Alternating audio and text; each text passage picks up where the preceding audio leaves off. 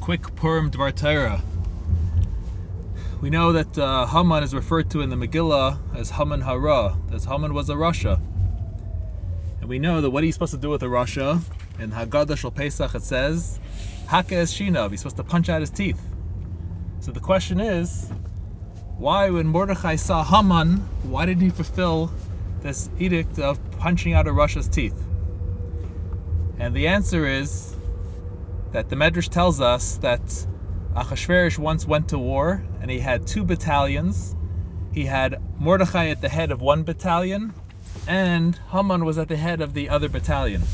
And each one was given money and rations for their battalions. Haman was very reckless with the money and with the food, and his battalion went through it very quickly, and soon they were starving and hungry and they were going to have a mutiny. They wanted to kill him.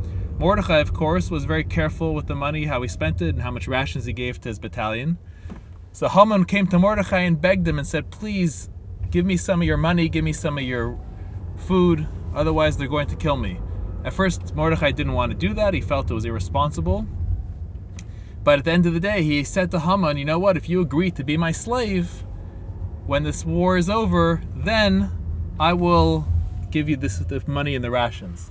And Haman was so desperate that he agreed. So after this war, tech for all intents and purposes, Haman became Mordechai's slave. So now you can understand why Mordechai did not punch out Haman's teeth. Because we know the rule is if you have an Kanani, he goes free b'shein ba'ayin. If you knock out his eye, if you knock out his tooth, he goes free. And obviously Mordechai felt it was more valuable to have Haman as a slave in order to be able to save the Jewish people than it would be by knocking out his teeth and letting him go free. Have a Freilichen Purim.